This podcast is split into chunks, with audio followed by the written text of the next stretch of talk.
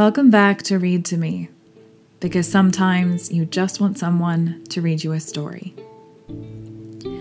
This is Amy, and in this chapter of Dracula, we'll follow Dr. Seward and Dr. Van Helsing as they try to solve the mystery of the Bloofer Lady of Hampstead Heath.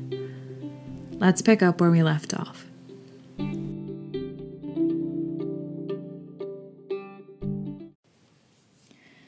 Chapter 15 Dr. Seward's Diary continued. For a while, sheer anger mastered me. It was as if he had, during her life, struck Lucy on the face. I smote the table hard and rose up as I said to him, Dr. Van Helsing, are you mad? He raised his head and looked at me, and somehow the tenderness of his face calmed me at once. Would I were, he said. Madness were easy to bear compared with truth like this.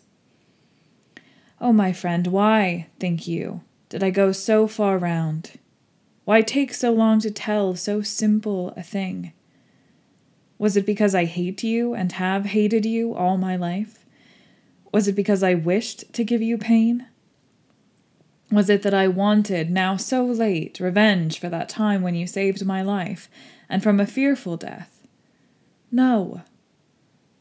Forgive me, said I. He went on. My friend, it was because I wished to be gentle in the breaking to you, for I know you have loved that so sweet lady. But even yet, I do not expect you to believe. It is so hard to accept at once any abstract truth that we may doubt such to be possible when we have always believed the no of it. It is more hard still to accept so sad a concrete truth, and of such a one as Miss Lucy. Tonight I go to prove it. Dare you come with me? This staggered me. A man does not like to prove such a truth. Byron accepted from the category, jealousy, and prove the very truth he most abhorred. He saw my hesitation and spoke. The logic is simple. No madman's logic this time, jumping from tussock to tussock in a misty fog. If it be not true, then proof will be a relief. At worst, it will not harm. If it be true, there is the dread. Yet every dread should help my cause, for in it is some need of belief. Come, I tell you what I propose. First, that we go off now and see that child in the hospital. Dr. Vincent of the North Hospital, where the papers say the child is, is a friend of mine, and I think of yours, since you were in class at Amsterdam. He will let two scientists see his case, if he will not let two friends. We shall tell him nothing, but only that we wish to learn. And then. And then. He took a key from his pocket and held it up. And then we spend the night, you and I, in the churchyard where Lucy lies. This is the key that locked the tomb. I had it from the coffin man to give to Arthur. My heart sank within me, for I felt that there was some fearful ordeal before us. I could do nothing, however, so I plucked up what heart I could and said that we had better hasten, as the afternoon was passing. We found the child awake, it had had a sleep and taken some food, and altogether was going on well. Dr. Vincent took the bandage from its throat and showed us the punctures. There was no mistaking the similarity to those which had been on Lucy's throat. They were smaller, and the edges looked fresher. That was all. We asked Vincent to what he attributed them, and he replied that it must have been a bite of some animal, perhaps a rat, but for his own part he was inclined to think that it was one of the bats which are so numerous on the northern heights of London. Out of so many harmless ones, he said, there may be some wild specimen from the south of a more malignant species. Some sailor may have brought one home and it managed to escape. Or even from the zoological gardens, a young one may have got loose, or one be bred there from a vampire. These things do occur, you know. Only ten days ago, a wolf got out, and was, I believe, traced up in this direction. For a week after, the children were playing nothing but Red Riding Hood on the heath, and in every alley in the place until this Bloofer lady scare came along, since when it has been quite a gala time with them. Even this poor little mite, when he woke up today, asked the nurse if he might go away. When she asked him why he wanted to go, he said he wanted to play with the Bloofer lady. I hope, said Van Helsing, that when you are sending the child home, you will caution its parents to keep strict watch over it. These fancies to stray are most dangerous, and if the child were to remain out another night, it would probably be fatal. But in any case, I suppose you will not let it away for some days. Certainly not. Not for a week, at least. Longer, if the wound is not healed. Our visit to the hospital took more time than we had reckoned on, and the sun had dipped before we came out. When Van Helsing saw how dark it was, he said, There is no hurry. It is more late than I thought. Come, let us seek somewhere that we may eat, and then we shall go on our way. We dined at Jack Straw's castle, along with a little crowd of bicyclists and others who were genially noisy. About ten o'clock, we started from the inn. It was then very dark, and the scattered lamps made the darkness greater when we were once outside their individual radius. The professor had evidently noted the road we were to go, for he went on unhesitatingly, but as for me, I was in quite a mix up as to locality. As we went further, we met fewer and fewer people, till at last we were somewhat surprised when we met even the patrol of horse police going their usual suburban round.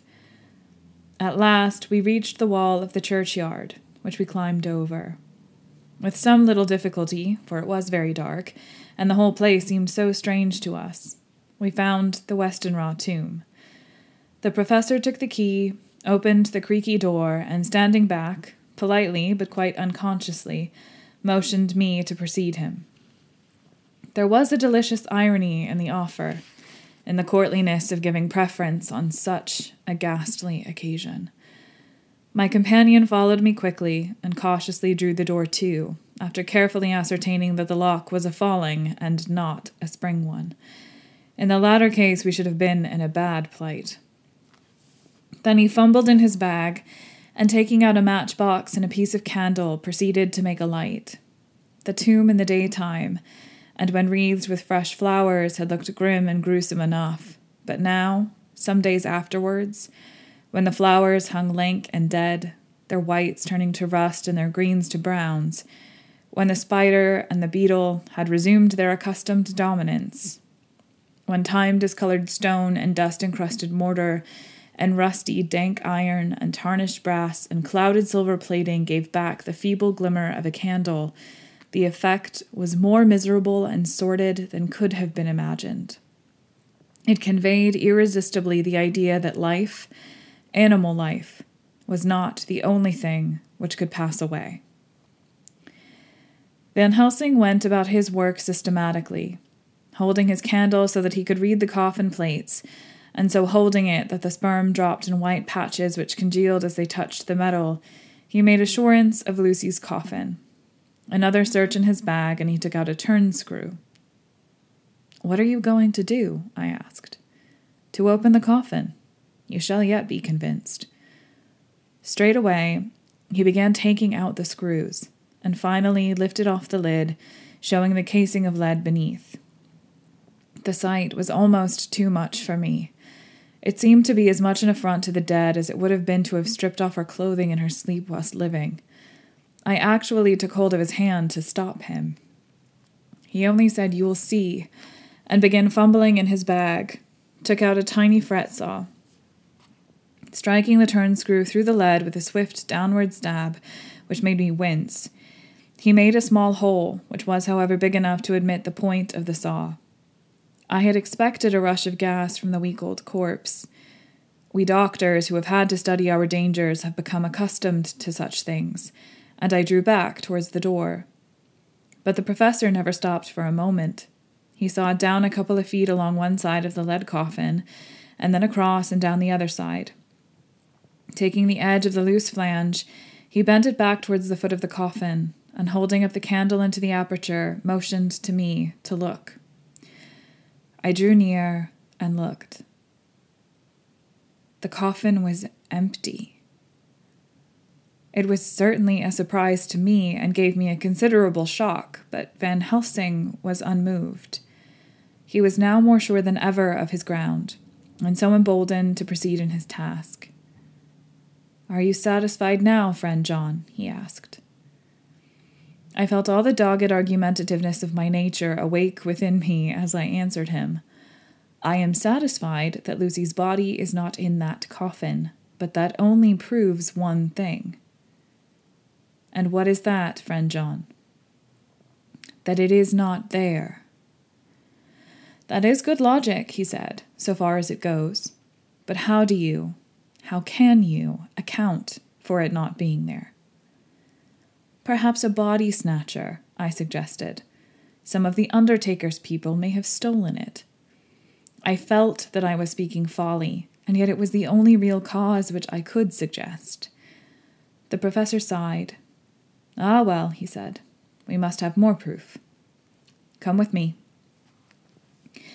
He put on the coffin lid again, gathered up all his things and placed them in the bag, blew out the light, and placed the candle also in the bag. We opened the door and went out. Behind us, he closed the door and locked it. He handed me the key, saying, Will you keep it? You had better be assured. I laughed. It was not a very cheerful laugh, I am bound to say, as I motioned him to keep it. A key is nothing, I said. There may be duplicates, and anyhow it is not difficult to pick a lock of that kind. He said nothing, but put the key in his pocket. Then he told me to watch at one side of the churchyard, whilst he could watch at the other. I took up my place behind a yew tree, and I saw his dark figure move until the intervening headstones and trees hid it from sight. It was a lonely vigil. Just after I had taken my place, I heard a distant clock strike twelve, and in time came one, and then two. I was chilled and unnerved, and angry with the professor for taking me on such an errand, and with myself for coming.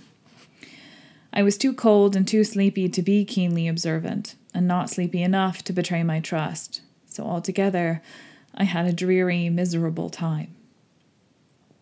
Suddenly, as I turned around, I thought I saw something, like a white streak, moving between two dark yew trees at the side of the churchyard farthest from the tomb. At the same time, a dark mass moved from the professor's side of the ground and hurriedly went towards it. Then I too moved, but I had to go round headstones and railed off tombs, and I stumbled over graves. The sky was overcast, and somewhere far off an early cock crew.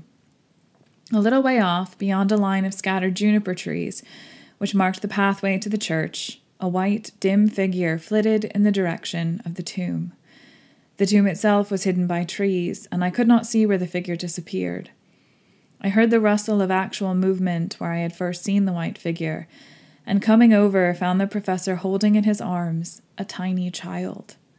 When he saw me, he held it out to me and said, Are you satisfied now? No, I said, in a way that I felt was aggressive. Do you not see the child? Yes, it is a child, but who brought it here? And is it wounded? I asked. We shall see, said the professor. And with one impulse, we took our way out of the churchyard, he carrying the sleeping child. When we had got some little distance away, we went into a clump of trees and struck a match and looked at the child's throat. It was without a scratch or scar of any kind. Was I right? I asked triumphantly. We were just in time, said the professor thankfully. We had now to decide what we were to do with the child, and so consulted about it. If we were to take it to a police station, we should have to give some account of our movements during the night.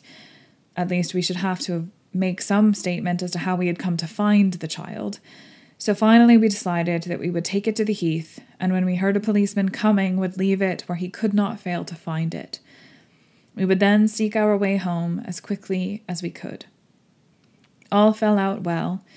At the edge of Hampstead Heath, we heard a policeman's heavy tramp, and laying the child on the pathway, we waited and watched until he saw it as he flashed his lantern to and fro. We heard his exclamation of astonishment, and then we went away silently. By good chance, we got a cab near the Spaniards and drove to town. I cannot sleep, so I make this entry. But I must try to get a few hours' sleep, as Van Helsing is to call for me at noon. He insists that I shall go with him on another expedition. 27 September. It was two o'clock before we found a suitable opportunity for our attempt.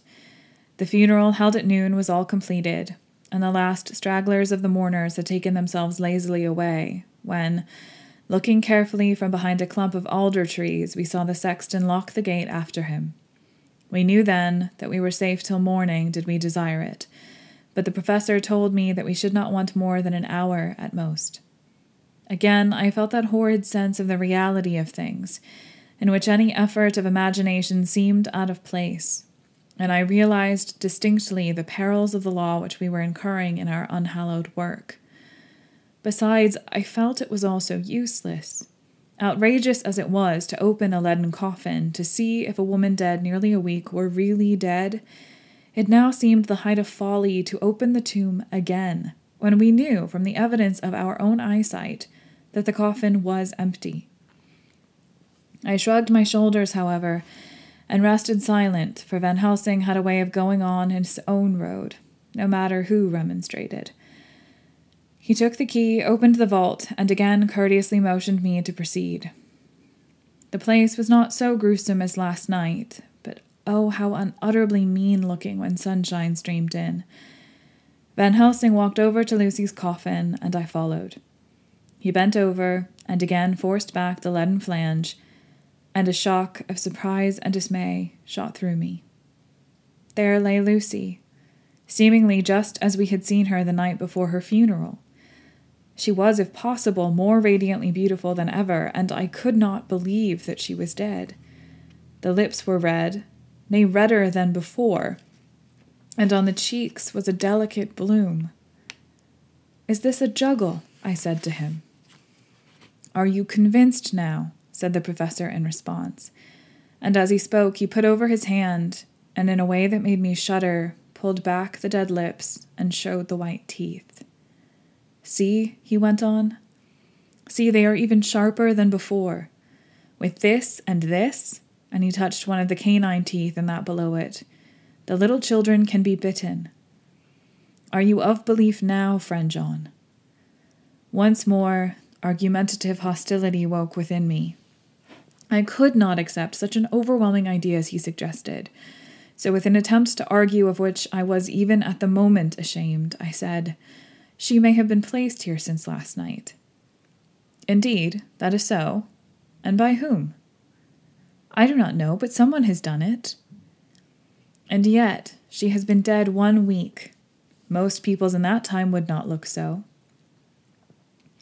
I had no answer for this, so was silent. Van Helsing did not seem to notice my silence. At any rate, he showed neither chagrin nor triumph.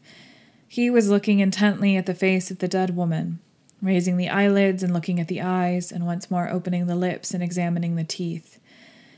Then he turned to me and said, Here, there is one thing which is different from all recorded. Here is some dual life that is not as the common. She was bitten by the vampire when she was in a trance, sleepwalking.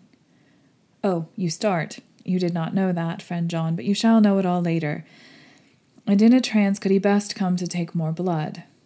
In trance she died, and in trance she is undead too. So it is that she differ from all other. Usually, when the undead sleep at home, as he spoke, he made a comprehensive sweep of his arm to designate what to a vampire was home. Their face show what they are. But this so sweet that was, when she not undead, she go back to the nothings of the common dead. There is no malign there, see, and so make it hard that I must kill her in her sleep. This turned my blood cold, and it began to dawn upon me that I was accepting Van Helsing's theories. But if she were really dead, what was there of terror in the idea of killing her? He looked up at me and evidently saw the change in my face, for he said almost joyously, Ah, you believe now. I answered, Do not press me too hard all at once. I am willing to accept. How will you do this bloody work? I shall cut off her head and fill her mouth with garlic, and I shall drive a stake through her body. It made me shudder to think of so mutilating the body of the woman whom I had loved, and yet the feeling was not so strong as I had expected. I was, in fact, beginning to shudder at the presence of this being, this undead, as Van Helsing called it, and to loathe it. Is it possible that love is all subjective or all objective? I waited a considerable time for Van Helsing to begin, but he stood as if wrapped in thought.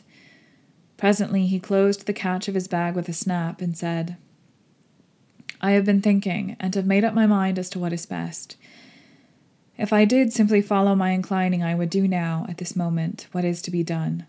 But there are other things to follow, and things that are a thousand times more difficult in that them we do not know. This is simple. She have yet no life taken, though that is of time, and to act now would be to take danger from her forever. But then we may have to want Arthur, and how shall we tell him of this?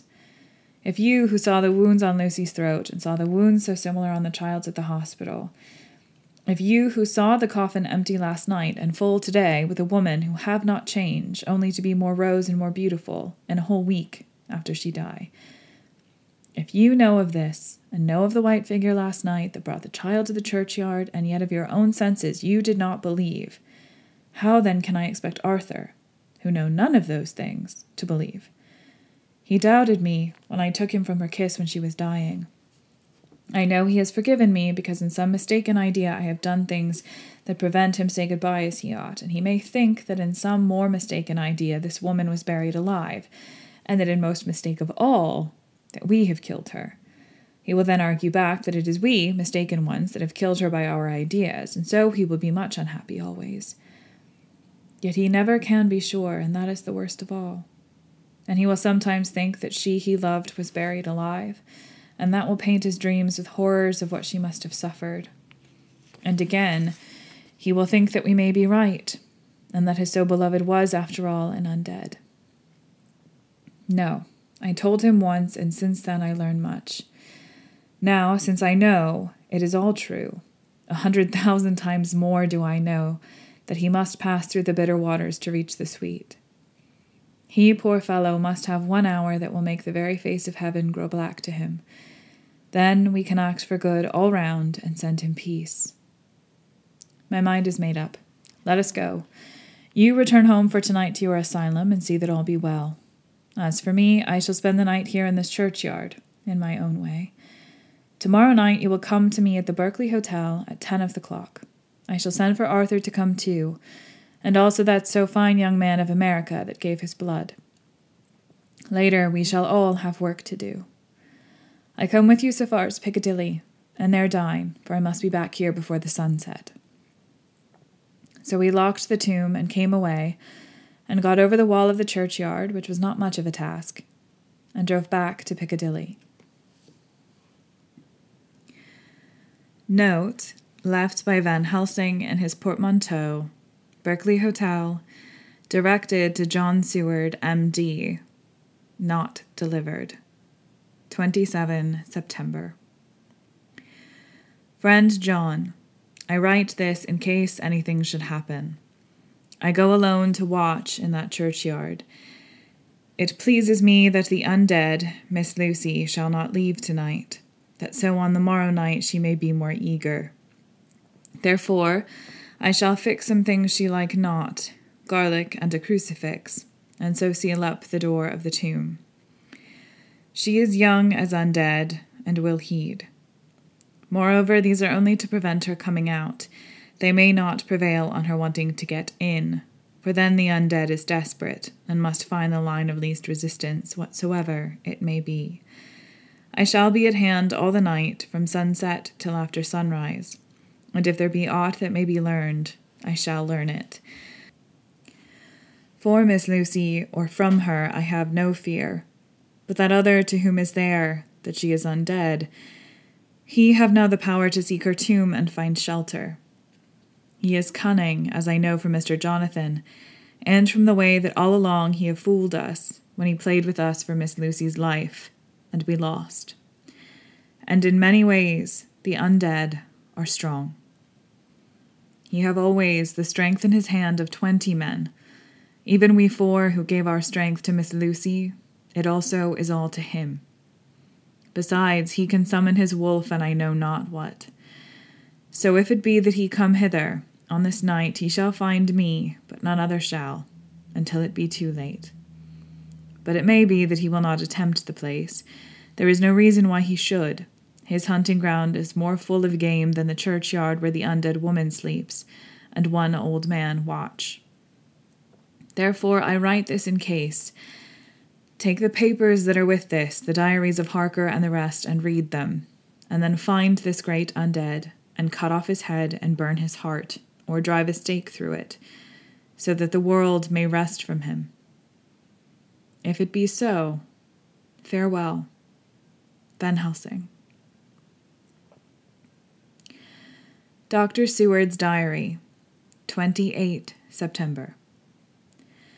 It is wonderful what a good night's sleep will do for one. Yesterday I was almost willing to accept Van Helsing's monstrous ideas, but now they seem to start out lurid before me as outrages on common sense. I have no doubt that he believes it all. I wonder if his mind can have become in any way unhinged. Surely there must be some rational explanation of all these mysterious things. Is it possible that the professor can have done it himself? He is so abnormally clever that if he went off his head, he would carry out his intent with regard to some fixed idea in a wonderful way.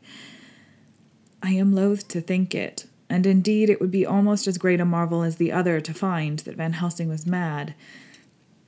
But anyhow, I shall watch him carefully. I may get some light on the mystery. 29 September, morning. Last night, at a little before ten o'clock, Arthur and Quincy came into Van Helsing's room. He told us all what he wanted us to do, but especially addressing himself to Arthur, as if all our wills were centered in his. He began by saying that he hoped we would all come with him too, for, he said, there is a grave duty to be done there. You were doubtless surprised at my letter. This query was directly addressed to Lord Godalming. I was. It rather upset me for a bit. There has been so much trouble around my house of late that I could do without any more. I have been curious, too, as to what you mean. Quincy and I talked it over, but the more we talked, the more puzzled we got. Till now, I can say for myself that I am about up a tree as to any meaning about anything. Me too, said Quincy Morris laconically. Oh, said the professor, then you are nearer the beginning, both of you, than friend John here, who has to go a long way back before he can even get so far as to begin. It was evident that he recognized my return to my old doubting frame of mind without my saying a word. Then, turning to the other two, he said with intense gravity, I want your permission to do what I think good this night. It is, I know, much to ask, and when you know what it is I propose to do, you will know, and only then, how much. Therefore, may I ask that you promise me in the dark so that afterwards, though you may be angry with me for a time, I must not disguise from myself the possibility that such may be. You shall not blame yourselves for anything. That's frank, anyhow, broke in Quincy. I'll answer for the professor. I don't quite see his drift, but I swear he's honest, and that's good enough for me. I thank you, sir, said Van Helsing proudly.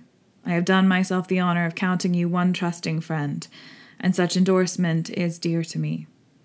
He held out a hand, which Quincy took. Then Arthur spoke out. Dr. Van Helsing, I don't quite like to buy a pig in a poke, as they say in Scotland, and if it be anything in which my honor as a gentleman or my faith as a Christian is concerned, I cannot make such a promise. If you can assure me that what you intend does not violate either of these two, then I give my consent at once, though for the life of me I cannot understand what you are driving at. I accept your limitation, said Van Helsing, and all I ask of you is that if you feel it necessary to condemn any act of mine, you will first consider it well and be satisfied that it does not violate your reservations. Agreed, said Arthur. That is only fair. And now that the pourparlers are over, may I ask what it is we are to do? I want you to come with me, and to come in secret, to the churchyard at Kingstead. Arthur's face fell as he said, in an amazed sort of way, Where poor Lucy is buried? The professor bowed. Arthur went on. And when there? To enter the tomb. Arthur stood up. Professor, are you in earnest, or is it some monstrous joke? Pardon me, I see that you are in earnest. He sat down again, but I could see that he sat firmly and proudly, as one who is on his dignity. There was silence until he asked again. And when in the tomb, to open the coffin. This is too much, he said, angrily rising again. I am willing to be patient in all things that are reasonable, but in this, this desecration of the grave, of one who. He fairly choked with indignation. The professor looked pityingly at him. If I could spare you one pang, my poor friend, he said, God knows I would. But this night our feet must tread in thorny paths, or later and forever the feet you love must walk in paths of flame.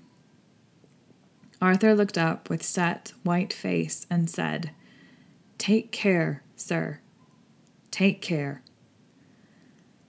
Would it not be well to hear what I have to say? said Van Helsing, and then you will at least know the limit of my purpose. Shall I go on? That's fair enough, broke in Morris. After a pause, Van Helsing went on, evidently with an effort. Miss Lucy is dead. Is it not so? Yes. Then there can be no wrong to her. But if she be not dead? Here Arthur jumped to his feet. Good God, he cried. What do you mean? Has there been any mistake? Has she been buried alive? He groaned in anguish that not even hope could soften. I did not say she was alive, my child. I did not think it. I go no further than to say that she might be undead. Undead. Not alive. What do you mean? Is this all a nightmare, or what is it? There are mysteries which men can only guess at, which age by age they may solve only in part. Believe me, we are now on the verge of one, but I have not done. May I cut off the head of dead Miss Lucy? Heavens and earth, no! cried Arthur in a storm of passion. Not for the wide world will I consent to any mutilation of her dead body. Dr. Van Helsing, you try me too far. What have I done to you that you should torture me so? What did that poor sweet girl do that you should want to cast such dishonor on her grave? Are you mad that speak such things, or am I mad that listen to them? Don't dare think more of such a desecration. I shall not give my consent to anything you do. I have a duty to do in protecting her grave from outrage, and by God, I shall do it. Van Helsing rose up from where he had all the time been seated and said, gravely and sternly, My Lord Godalming, I too have a duty to do, a duty to others, a duty to you, a duty to the dead, and by God I shall do it. All I ask you now is that you come with me, that you look and listen, and if when later I make the same request you do not be more eager for its fulfillment even than I am, then, then I shall do my duty, whatever it may seem to me, and then to follow of your lordship's wishes I shall hold myself at your disposal to render an account to you, when and where you will. His voice broke a little, and he went on with an accent full of pity. But I beseech you, do not go forth in anger with me. In a long life of acts which were often not pleasant to do, and which sometimes did wring my heart, I have never had so heavy a task as now. Believe me that if the time comes for you to change your mind towards me, one look from you will wipe away all this so sad hour for I would do what a man can to save you from sorrow. Just think. For why should I give myself so much of labor and so much of sorrow? I have come here from my own land to do what I can of good. At the first to please my friend John, and then to help a sweet young lady whom too I came to love. For her, I am ashamed to say so much, but I say it in kindness. I gave what you gave. The blood of my veins, I gave it. I, who was not like you her lover, but only her physician and her friend. I gave to her my nights and days, before death, after death, and if my death can do her good even now when she is the dead undead, she shall have it freely. He said this with a very grave, sweet pride, and Arthur was much affected by it. He took the old man's hand and said in a broken voice, Oh, it is hard to think of it, and I cannot understand. But at least I will go with you and wait.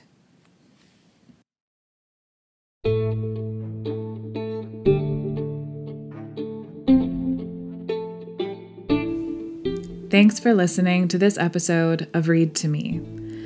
Read to Me updates every Tuesday and Friday evening. You can follow the podcast on both Instagram and Twitter at Read to Me Pod. And before you leave, don't forget to follow or subscribe to the podcast on whatever platform you're using to listen right now so that you never miss a new upload. Until next time, happy reading.